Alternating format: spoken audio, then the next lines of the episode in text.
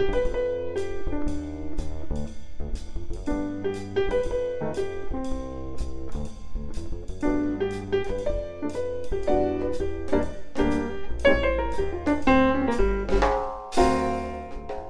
Welcome back to another exciting episode of the Apollo 13 Minute, a show where every day, Monday through Friday, we go over one minute of the greatest uh, space history movie ever made, the 1995 Ron Howard directed feature Apollo 13.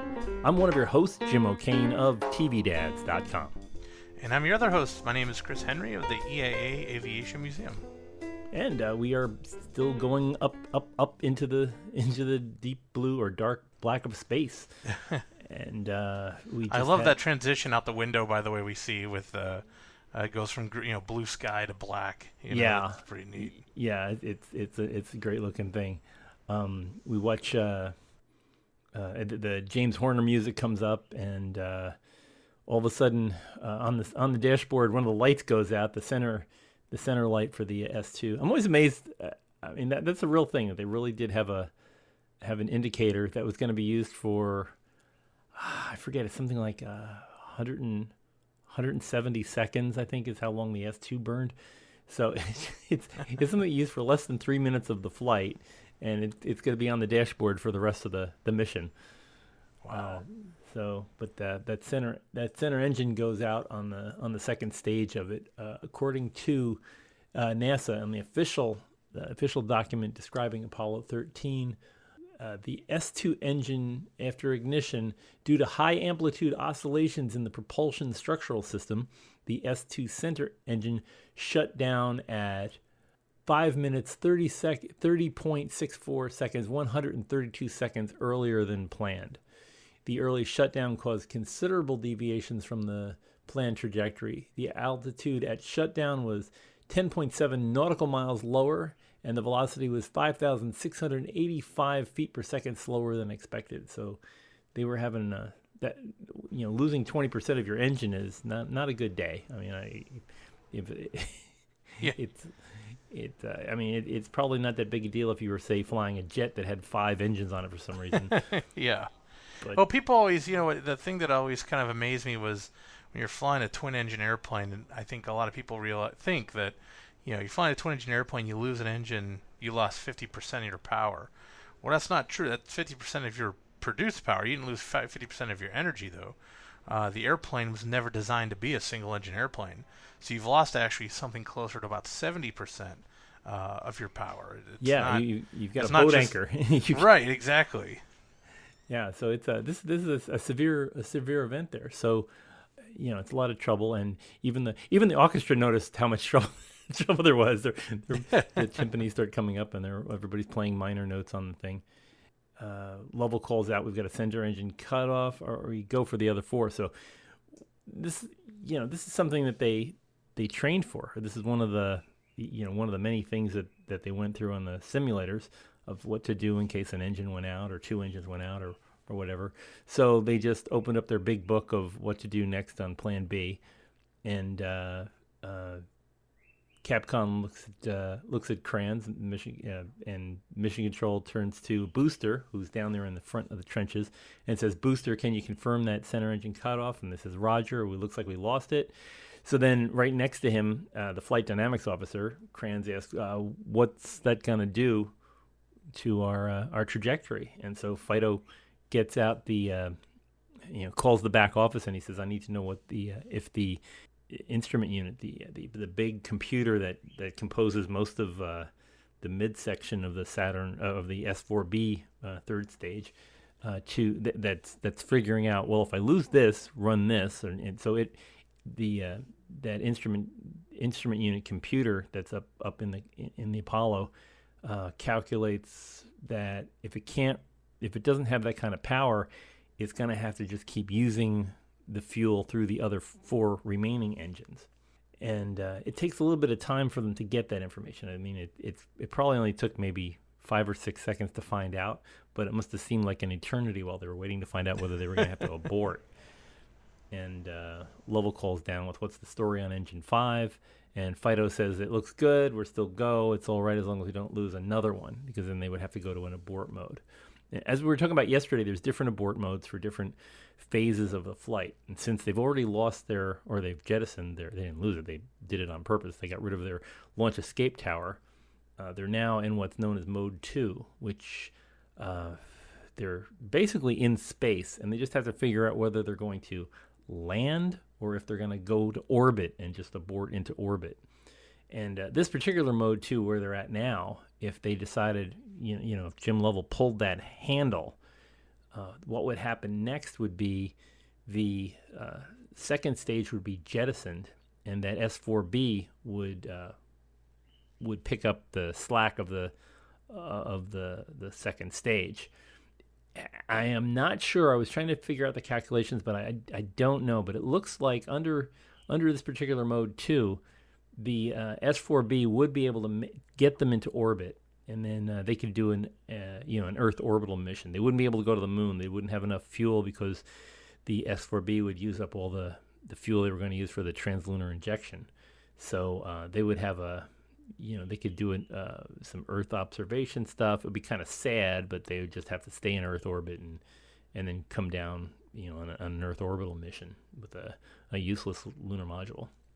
The you know it, it it's it, but it's I mean you think about this is a, this is a Saturn V. If, if the whole the story would be a lot different if something happened to say on a Saturn 1B where you only had the oh, first yeah. stage that that cluster of uh, of eight tubes, which were basically taken out of uh, uh, redstone rockets. There's there's uh, seven redstone rockets surrounding a center Jupiter uh, core. So that you know, if, if any of those failed, and you had to try to make it to orbit with the S4B, which was a shorter S4B on the uh, on the Saturn 1B, uh, it probably wouldn't make orbit. I mean, it, it, what what you'd be trying to do at that point is run the S4B so that you could at least make it to the other side of the Atlantic, so that they wouldn't come down the cold waters of the Atlantic, and they would come down in like the South Atlantic, down, you know, out near Africa, or maybe jump over Africa and get to India, so that uh,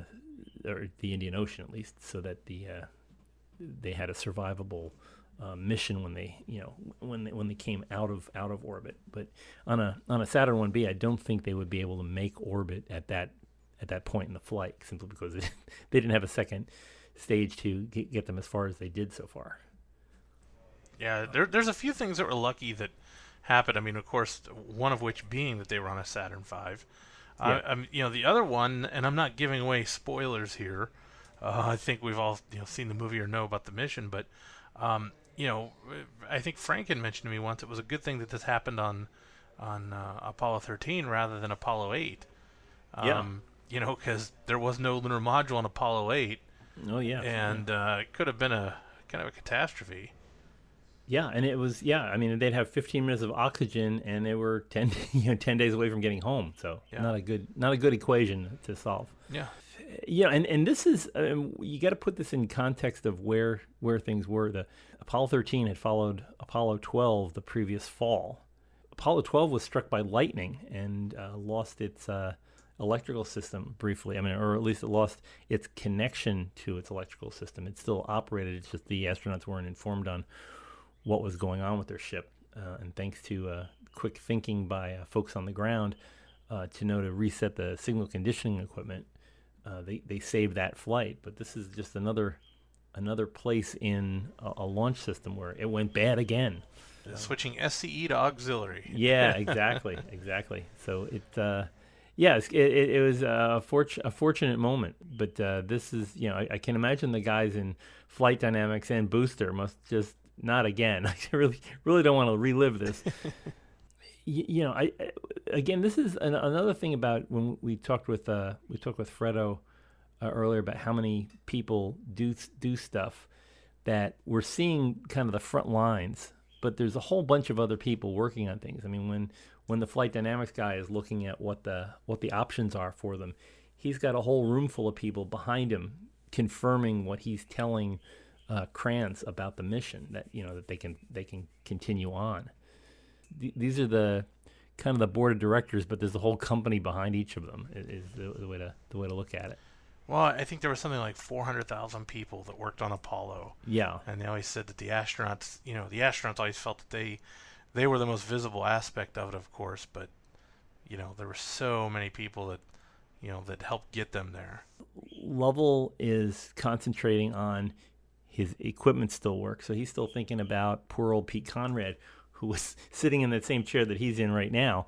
You know, at least he's he he's looking around. he says, "I've, I've got I've got information being provided to me by the ship. the The gimbals look okay, and and the trim is all right. So everything's working." and they'll just have to trust their their instruments and make sure that it goes. And that that is always a a difficult part in in trusting your instruments, at least from what I've what I've seen, especially when I, have talked with people who you know go for their instrument ratings on on aircraft, and that's that's always a, a difficult moment when you put the hood on.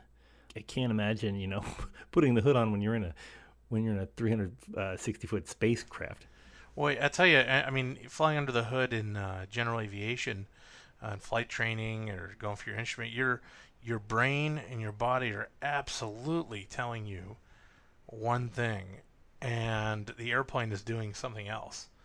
Um, it, it's really interesting when you're flying on instruments and things like that. If you didn't have instruments and you were just looking out the window, um, it's amazing to, to that you lose a sense of what attitude the aircraft is in. You know, when you're just looking out at gray, you'd, you'd swear you were keeping everything level um, but uh, you aren't. So thankfully, uh, you know, we do have the instruments on board the space on the aircraft, and uh, but uh, it's interesting when you first go under the hood the first time. That's a very interesting flight. I can say that. yeah, I, I just keep picturing a lot of crying and screaming. yeah. this can't be right. This can't work. But yeah, a lot of beer afterwards. yeah, yeah. Uh, um, when you, when you're on, when you're doing that, when you're on final, do you actually do you actually touch down under the hood? Are no, you, no, no, okay, yeah. Um, I if you I'm trying to remember how we did it, but uh, I don't believe we landed under the. We shot the approach up till um, I believe final, and then we you know, and for the most part, if you think about it, uh, while you're training, especially in the phase of training that you know, like I did, you're you're gonna break out. You're gonna see the airport eventually. Yeah. Um, so there is no reason to land under the hood. You're not going to land like that uh, unless you start really going into working for the airlines or something like that. Where, but even then, you have a company minimum. You're not going to land in hard IFR without ever seeing the airport most times. Yeah, um, even, even like Cat 3A, you've got you've got to have like some minimums that you yeah. have to hit that that you're you've got to see the airport or the lights or the light the you know lighting environment and and all the stuff. I mean, there's rules for it. So, um, but you know, especially under your training, like those first flights under the bag, like you you don't. Yeah. Uh, you know, you're you're not going to land under that or anything, and and of yeah. course you have a safety pilot on board with you. Your instructor's with you. You're yeah, not flying yeah. by yourself doing that either. Yeah, so. they're looking out the window and going, no, no, no, you're, you're right, exactly. in the trees. Yeah, yeah. Um, and you know, and the other thing is that Lovell is a naval aviator, and he was, you know, he had to shoot approaches out out at sea in the fog. I mean, he even tells that story later on in the movie. But it's it's like you you really work under limited visibility, especially uh, you know in a in a plane where you might be able to look up but you can't look down. You can't see what's what's going on. I mean, I've I've sat in the cockpit of a of a 747 and I was really um, amazed at the the limited visibility you have for for ground level uh, that you, you oh, can't oh, yeah. really you can't really see your you know where the wings are and where you're touching the I mean you can look you can kind of look back and see see where the wings are but just seeing where the nose of the ship is as, com- as compared with what's underneath it, it's very uh, disorienting. So uh, yeah, definitely, definitely a trust in the instruments is uh, is vital. Um, oh yeah, but, absolutely. Uh, yeah, it's uh, okay. I'm getting sweaty palms just thinking about that. So yeah, generally a good minute. I mean, and I do, and I do like one of the, one of the particular things that I like about this minute and it, uh, I think there's there's something like this in every minute that you, you get a, a, certain sense of things, and I like the way that even this is even though this is all happening, you know, in real time, they might be sitting around. And you take if you take the music out of this minute, it's here's a problem, we'll work the problem, and we we will go with the agreed upon solution. And these guys might as well be sitting around a conference table rather than staring at a screen and things like that. They're like, well, okay, what's next? What do we do? And this, I mean, this is like you know, an air air traffic, I would assume is about the same way that you see a problem, you've you've uh, you've trained for that problem, and uh, you you use the the agreed upon fixes. Well, I think that's exactly right. I think training is the key uh, in air traffic. You trained so much for the worst, so that when it happens or when something goes off or is an emergency, there's really no sense of panic. You just kind of, without even thinking about it, you uh, you kind of just know what to do. You know, one of the things that uh, happened to me as an air traffic controller, I remember was, you know, they tell you the minute that something goes wrong, you know, you have a little notepad sitting in front of you, and they said just start jotting down the minutes of when the first call came, when this happens, you know, anything vital. Just write down a, just make a little note, a minute, uh, like 52 after the hour, or, you know, or whatever yeah. And I remember thinking like, there's no way I'm ever going to remember that, you know, if I have an emergency. And my first emergency I ever had in the tower, uh, I didn't even think about it. And when the emergency had come to a conclusion and everybody was safe, I happened to look at my notepad and sure as heck, I had done it. And I had. didn't even think about it, but I had made those little notes of, of, of everything and made my reporting, all my paperwork easier. I can tell you oh, that. yeah, yeah. But, uh, uh, but it was nice. Uh, but yeah, it was something that you know that training just automatically kicks in. You don't even you don't even think about it. Yeah, yeah, and I mean I, I, think that, that that comes up here. I mean they're showing drama, and I'm sure they were. It was a dramatic moment when you think, "Uh oh, I've I've lost an engine. This is this is this has never happened before in the history of the Apollo." Uh, you know, launch schedule. So, they, but they've already trained for it, so they knew what to do, and uh, it all it all turned out okay, at least to, to get them into orbit. Something else I think is important here is Gene Kranz's leadership you know, and that was something that that that Gene had always uh, conveyed to me was um, I wasn't going to second guess my team. My team was there because they were the best in the industry. So yeah. if they said we're go on that other engine or go with, without that engine, I wasn't about to second guess those guys. They were the best. Okay, good. I'll take your word for it. And they, that kind of shows a little bit here where, you know, he says, "Nope, we're good to go," and Gene's good with it.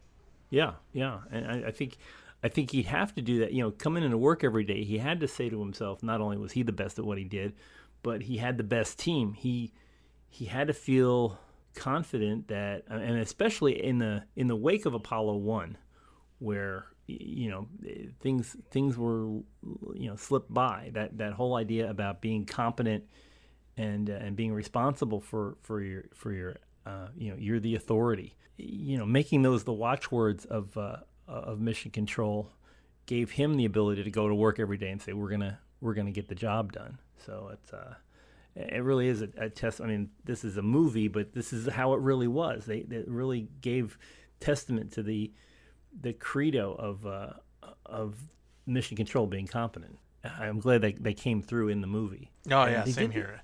The, the other thing I noticed, is just it was just basis of time. This is all before post-it notes. Yeah, I, was, I keep thinking about how many like those screens, those screens. If this had been done, you know, a decade later, they would have been covered with post-it notes and little memory clips and things, you know, stuff to remember this code. Remember this was the attitude three days ago, and this is what we got to check. And I just had a feeling that's that's what it would look like in uh, in Mission Control. Um, I haven't, I don't recall seeing what Mission Control looked like in the 80s, but I have a feeling that there were probably lots of post-it notes. yeah, that would be. Uh if it looks anything like my office, there would be a lot of post-it notes in there for sure. I can tell you that. wow. Well, another great minute, uh, and we'll we'll have more minutes to come. There's uh, they're not quite in orbit yet, so it's uh, and they have they have a solution to this uh, second stage. So let's let's uh, let's hold off until tomorrow. And we'll talk a little bit more about the uh, the S4B tomorrow. That's tomorrow's the S4B's day. Um, if you'd like to uh, catch up with previous episodes that you may have missed, go to our big website apollo13minute.com, apollo13minute.com. You can download all the previous episodes and read summaries of the different minutes. Uh, you can also find us on uh, if you want to subscribe and get it delivered hot and fresh every day, go to iTunes or to Google Play, type in uh, under the search bar, type in Apollo 13 minute. You should be able to get it delivered to you hot and fresh every day. Uh, we are also available on social media. Of course, on the Facebook, we are available at the Apollo 13 Minute Mission Control and on Twitter at Apollo 13 Minute. Uh, looks like we're coming up on, lost the signal in about 30 seconds, so we will catch you here tomorrow. Be back with us on the Apollo 13 Minute.